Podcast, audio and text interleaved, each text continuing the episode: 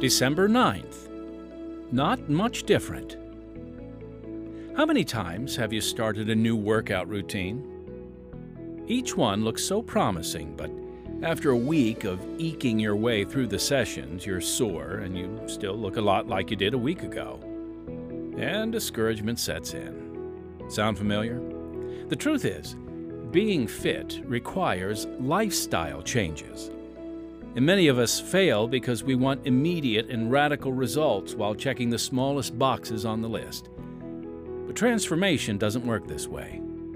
And the same can be said for our spiritual makeover. Today, we'll meet Deborah, a woman whose life was painful and defeating, until she found the way to turn it all around. So, why didn't it seem to be working?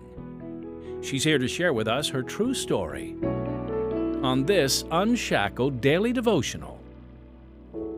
My parents divorced when I was 12, and I blamed myself for the split. I attempted suicide, taking enough pills to kill a horse, but my mom found me in time to save me. That event ended my childhood and I became a wayward girl. A bad reputation gets around, and one of my teachers offered to teach me even more at his house after school. That arrangement ended when I went to California, where I finished high school living with two Christians. There, I read a tract, said a little prayer about believing in God, and thereafter thought I was a Christian.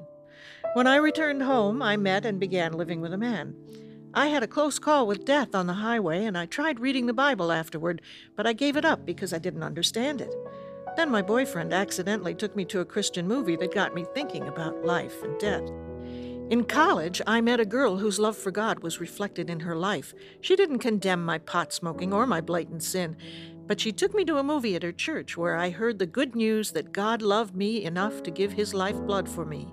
I raised my hand for salvation merely to encourage other heathens to do the same, and something happened in my heart as I prayed.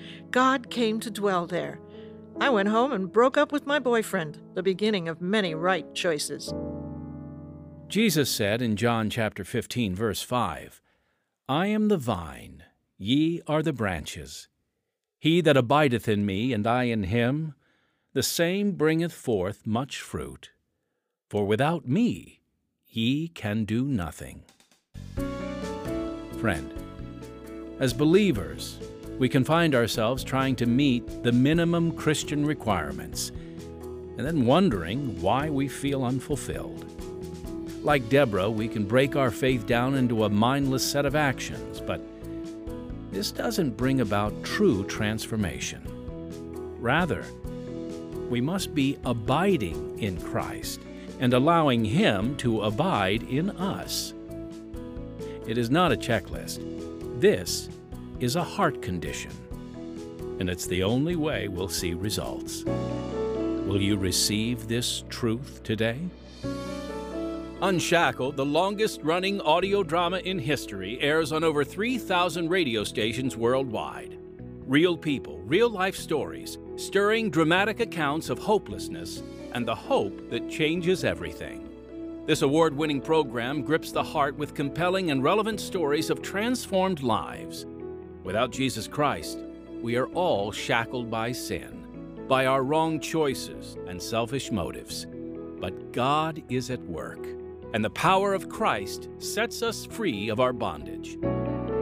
Listen to a new devotional every day, and don't forget to tell your friends about Unshackled Daily Devotionals.